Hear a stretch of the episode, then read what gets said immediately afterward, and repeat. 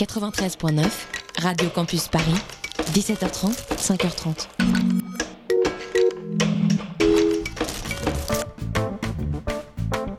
Musique hybride, une émission sur les sonorités plurielles de l'espace Caraïbe. Un jeudi par mois à 18h sur Radio Campus Paris. Musique hybride, c'est votre nouveau programme sur Radio Campus Paris qui vous parle des musiques de la Caraïbe pour vous les faire découvrir et casser un petit peu hein, l'image doudouiste et exotique que l'on peut en avoir. Oui, parce que la musique des Caraïbes euh, n'est pas une musique uniforme et qu'elle se compose des bouts d'histoire et de mélodies apportées au gré euh, du parcours et mouvement des hommes et femmes qui y vivent. C'est donc à travers les acteurs et actrices de la musique caribéenne que je tiens à vous compter et vous dessiner la multiplicité de la musique de cet espace géographique, souvent méconnu. C'est grandeur, bon Dieu, fumé. Caraïbes, jolies, fleurs, bon Dieu, qu'a parfumé. C'est la trace ancêtre nous, grand papa nous, c'est la... On commence donc musique hybride avec un diptyque sur la biguine, ce style musical né à la Martinique à la fin des années 1800. Mais la biguine, c'est quoi plus précisément? Alors moi, je me rappelle que mon père en écoutait un peu quand j'étais petite et que les Max Rancet et autres faisaient partie de sa discothèque. Alors pour être sûr de bien la définir en introduction de ce premier épisode, c'est donc à lui que j'ai posé la question. La biguine, c'est un style de musique, euh, c'est une danse aussi. Hein. On, on pense qu'elle est originaire de Saint-Pierre de la Martinique et qui daterait apparemment, ce serait plutôt la période, la fin de la période de l'esclavage. Donc c'est une musique, elle est née d'une association de sons qui joue aujourd'hui, donc qui est le, le qui est le belay traditionnel de la Martinique, et la polka qui sera apportée par les colons. Il y a trois, trois formes de begin qui s'est formée. Donc on a la begin de salon, la begin de bal et la begin de rue. Donc la begin de base, celle qu'on allait danser euh, dans les penchants de musique, euh, dans les soirées, euh, soirées dansantes ou, ou surtout les, les événements, mariage, baptême, communion, où les, où les anciens dansaient, dansaient beaucoup la begin, la mazurka et tout. Alors, d'après ce qu'il est dit, c'est que cette musique, elle a eu un grand succès dans l'Hexagone, enfin en tout cas ici en métropole, à l'exposition coloniale. Et ça, je laisse les spécialistes vérifier cette partie-là. Il faut pas oublier que la, la begin aussi, on trouve beaucoup le, le, le, le, son, la rythmique dans la musique jazz qui vient sur la nouvelle, la Nouvelle-Orléans, qui a été un peu influencée par, euh, par l'arrivée de, de tous ces jazzmen venant de, des Amériques qui sont arrivés à Paris dans ces années-là. Donc de nombreux musiciens entiers, donc, euh, donc évidemment on a Ernest Yardé, on a Robert Mavunzi, Emilien Antil, donc c'est des musiques qu'on écoutait beaucoup, surtout, surtout, euh, surtout mes parents, hein, bien sûr, hein, parce qu'on était, très jeunes à l'époque. Et là, continue à se développer. Parmi les derniers bien connus, on a eu le groupe Manavoie, et Max Rancé, qui est musicien de Saint-Pierre aussi d'ailleurs, qui tenait beaucoup à sa musique traditionnelle, hein, Max Rancé. On a eu Gertrude Sénère, on a eu euh, le Loubre à la ville, on a eu pas mal de, pas mal de musiciens, on, on au maintien de, de, cette, de cette musique, de ce rythme.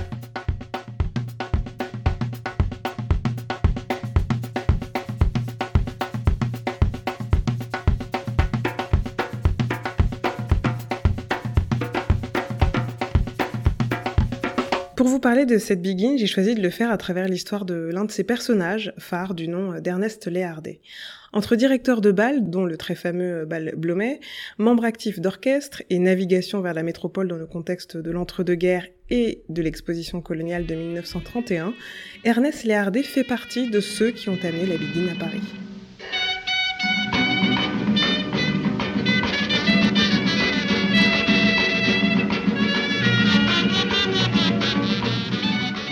Décédée euh, en 1988, c'est donc sa femme, Brigitte Costa-Léardet, que j'ai rencontrée et qui m'a partagé le récit de sa vie, qu'elle s'attache à faire perdurer pour ancrer ce qu'Ernest a apporté à la musique des Antilles françaises. Je voudrais vous raconter que son histoire, dès le départ, il est né à Fort-de-France et il n'a pas réellement connu sa mère parce qu'elle était malade. Et ce qui lui, ce qui lui et ce qu'il me redisait tout le temps, c'était sa mère, le visage de sa mère, donc il se souvenait que du visage de sa mère. Et, pourquoi il était tellement impressionné, touché par cette femme qui était sa mère, c'est que à 5 ans, vers, vers 5 ans, 5 ans et demi, en 1902, euh, de, depuis Fort-de-France, il se passe quelque chose, on voit le ciel enflammé, euh, euh, tout le monde crie, tout le monde a peur, et sa mère est couchée, tout le monde est affolé. Il s'abrite un petit peu un moment, puis il retourne sur Fort-de-France. Et là, euh, une voisine a appelé sa mère, a dit Madame Léardé, Madame Léardé, venez, venez, venez voir le ciel, venez voir le ciel. Et hum, elle s'est levée et elle est morte quelques jours après. Voilà. Donc, vous pensez bien que ce, ce 1902, c'est lié à la catastrophe de, de Saint-Pierre. Mais curieusement, lui, dans son imagination d'enfant, il pensait que c'était le 8 mai 1902, ce qu'il a vu, alors que c'était pas ça du tout. Parce que le 8 mai, vous savez l'histoire, 30 000 morts, Saint-Pierre qui disparaît, la montagne qui explose. Et une quinzaine de jours après, il y a un nouveau, un nouveau je ne sais pas si c'est un tremblement, si c'est une explosion, enfin la montagne qui, bouge encore. Et cette fois, c'est visible de Fort-de-France. Donc il pense que c'est ça qui a causé la mort de sa mère, cette peur de, de- du ciel qui prend feu et de, de tout ce qu'on pouvait euh, vivre par la suite. Alors, je vous dis ça parce que curieusement, donc il y a euh, dès le début de ma rencontre avec Ernest, c'est le Montpellier, et c'est sa mère. On retrouve ça à la fin de sa vie, c'est ça qui est encore plus extraordinaire, parce que euh, dans les dernières années de sa vie, il compose encore, il compose beaucoup, et une nuit, il se met à chanter. Et il chante euh, quelques notes très belles, enfin quelque chose qui ressemble à une mélodie dont je me souviens quand je me réveille, et je chante ce que j'ai entendu dans la nuit. Tu me prend ça, tu. Et bien je dis, c'est vous, c'est vous-même qui chantez moi ça, qui dit moi ça? Ah ben non, elle a écrit ça, hein. Et il écrit la complainte de Montpellier.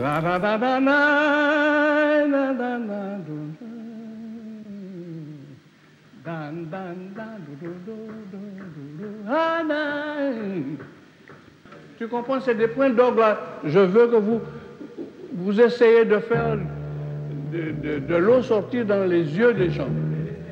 Allez, voilà. Parce qu'il y a une voix terrible, tu peux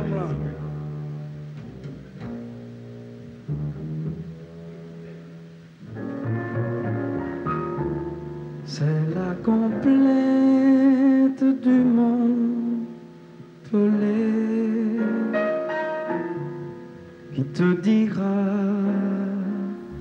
mes mes souvenirs. Ce matin-là, sous un ciel sans soleil, le vieux volcan. Vous venez d'entendre donc un extrait de la complainte du Montpellier, interprété par le groupe martiniquais Malavoie et composé par Ernest Léardé. Mais revenons à la Biguine.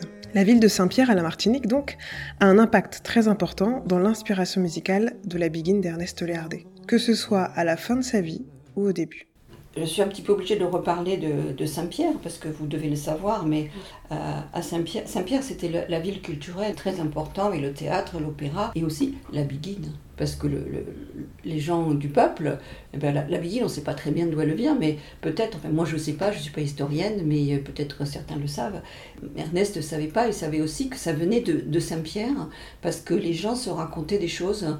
Alors ils s'envoyaient des, ils se, moquaient de, l'un ou de l'autre, ils racontaient un fait divers, ou, alors ils étaient en train d'avoir de, la tendresse pour une histoire qui s'était passée, pour une femme qui avait eu un malheur. Et c'était des sortes de cris de la rue, mais c'était très simple.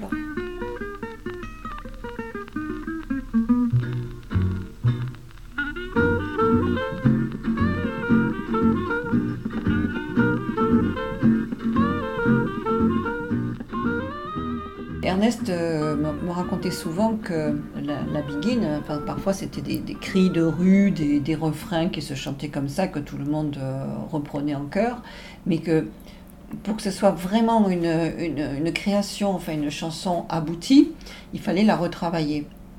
Et donc, euh, c'est ce qu'il a fait, notamment quand il a été euh, admis à la SACEM, il fallait faire euh, une composition, vraiment une composition. Il m'a souvent raconté l'histoire de, chocolat, chocolat à la vanille. Il- quand il était enfant, il se rappelle qu'il voyait quelqu'un qui passait avec un trait sur la tête, avec des, dedans ce qu'on appelle les bonbons, des gâteaux, des, choses enfin à vendre.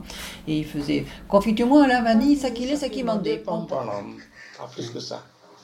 Avec ça, un jour, j'ai fait chocolat à la vanille, ça qu'il est, ça qui. Chocolat à la vanille, ça qu'il est, ça qui mandé. Goûtez l'ité, madame, et puis dis-moi si bon. Goûtez l'iti, madame, et puis dis-moi si bon. Mani un grand homme jeune, à la maison. La la la la la la la, la la la la la la. Il y a eu beaucoup de gens qui sont partis de Saint-Pierre avant la catastrophe, pas, parce qu'ils avaient senti que la catastrophe allait venir, mais ils sont partis en Guyane, ils, sont allés chercher de l'or. Et tous ces gens qui étaient partis portaient l'esprit de Saint-Pierre, l'âme de Saint-Pierre, et notamment la biguine. Et notamment dans ces gens, il y a eu un, garçon qui s'appelait Alexandre Fructueux. Il est né à Saint-Pierre et il s'est nourri de tout ce qu'il a entendu. Lui, il était né en 1885. Et quand il a été adolescent, donc c'est quelqu'un qui aimait la musique, qui a fait de la musique, il a commencé par la flûte d'ailleurs. Et son nom d'artiste, c'était Stelio. Et en Guyane, il a fait différentes choses. Il a été cordonnier, mais aussi il a accompagné euh, musicalement le cinéma muet. Voilà, dans un cinéma que tenait un homme d'affaires.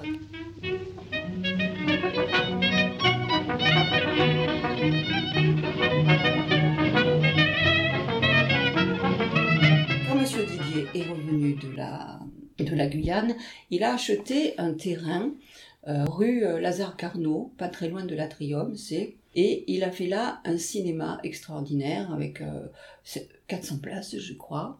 C'est devenu le cinéma Gaumont. Quand le cinéma a été fait, Monsieur Didier a demandé à Stelio donc de venir, de revenir à la Martinique et d'animer le cinéma euh, en musique. Donc Stelio est venu et il a monté un orchestre.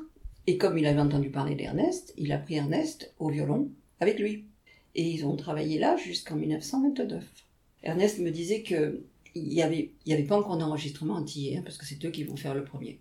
Euh, ils, achetaient des, disques euh, de, musique euh, des, Afro-Américains, je veux dire des USA, et puis d'Amérique centrale. Et ils écoutaient, ils écoutaient, ils écoutaient, et puis euh, après ils improvisaient dessus, quoi.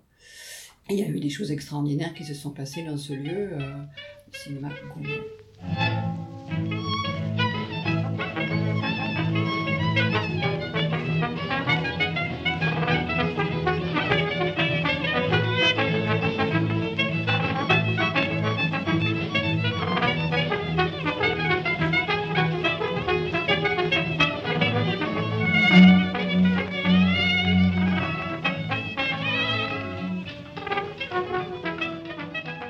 il y a quelqu'un, on en parle beaucoup, il doit y avoir une exposition en, France, en enfin, France métropolitaine, qui une exposition coloniale qui est prévue pour 1931. Alors euh, ça fait rêver un peu certaines personnes.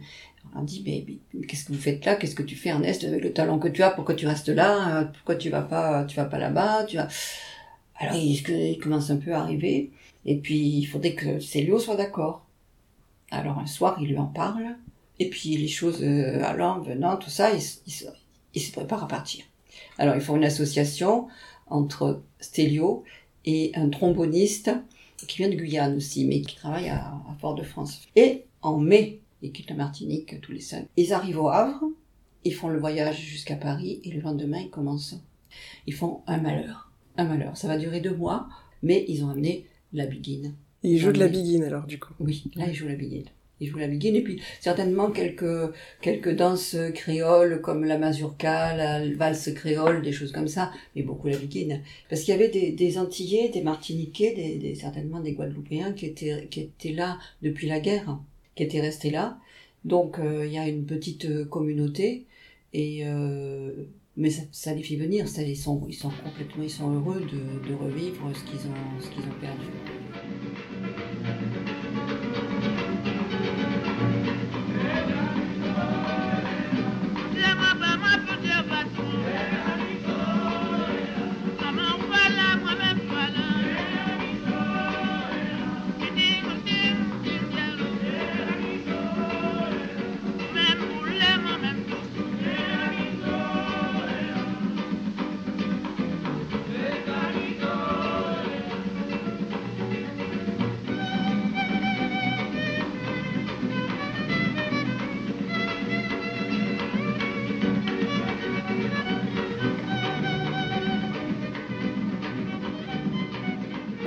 Même année déjà en 1929, ça se passe mal avec Stélio. Donc l'orchestre, c'est... Et à ce moment-là, ils étaient en train de jouer dans un lieu à Paris qui s'appelle le Rocher de Cancale. Et Ernest a continué de jouer avec, euh, avec Stelio. Et puis un jour, euh, voilà, il y a eu un mot plus fort que l'autre et ils se sont séparés, ils ne se sont pas revus. Voilà. Alors après, quand on dit des fois, j'entends dire des bêtises. J'entends dire ah oui, Stelio a joué au bal Blomé. Stelio n'a jamais joué au bal Blomé parce que Ernest a continué à travailler comme il pouvait là où il pouvait. Et puis quelqu'un un jour lui a dit il y a un endroit qui s'appelle le bal Blomé et euh, il y avait un chef d'orchestre qui est là, mais c'est plus un homme d'affaires qu'un chef d'orchestre. Il va s'occuper de l'exposition coloniale. Essaye d'aller voir euh, parce que il cherche un chef d'orchestre. Euh, donc il est allé au Blomé et effectivement on avait besoin d'un chef d'orchestre donc il a animé le, le bal Blomé euh, et c'est là qu'il y a eu vraiment le, gros choc de la begin dans, Paris avec euh, des moments extraordinaires. Alors ce qu'il en ressort c'est que il n'y avait plus de, de, clivage entre blanc, noir, pauvre, riche, celui-là comme ci, celui-là comme ça. C'était une communauté euh, très importante où tous les milieux se côtoyaient et, s'amusaient ensemble, ils faisaient la fête et dansaient, euh, et étaient joyeux quoi, de, vivre. Et ça a duré jusqu'en 1931. Mais il y a eu cet engouement et ils ont fait découvrir euh, la biguine et, cette expression antillaise extraordinaire que les gens ne connaissaient pas pas du tout. Et c'est peut-être ça qui a fait aussi que euh, en 1933, la begin va être détrônée par, euh, par, les, par les Cubains, par la musique cubaine.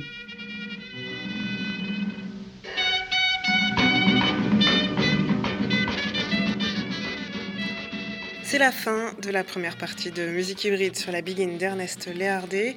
On se donne rendez-vous donc à la fin du mois sur Radio Campus Paris pour le second épisode de ce diptyque sur la Begin.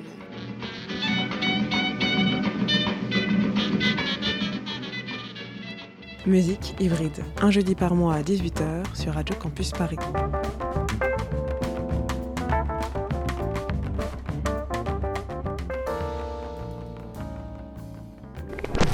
93.9, Radio Campus Paris, 17h30, 5h30.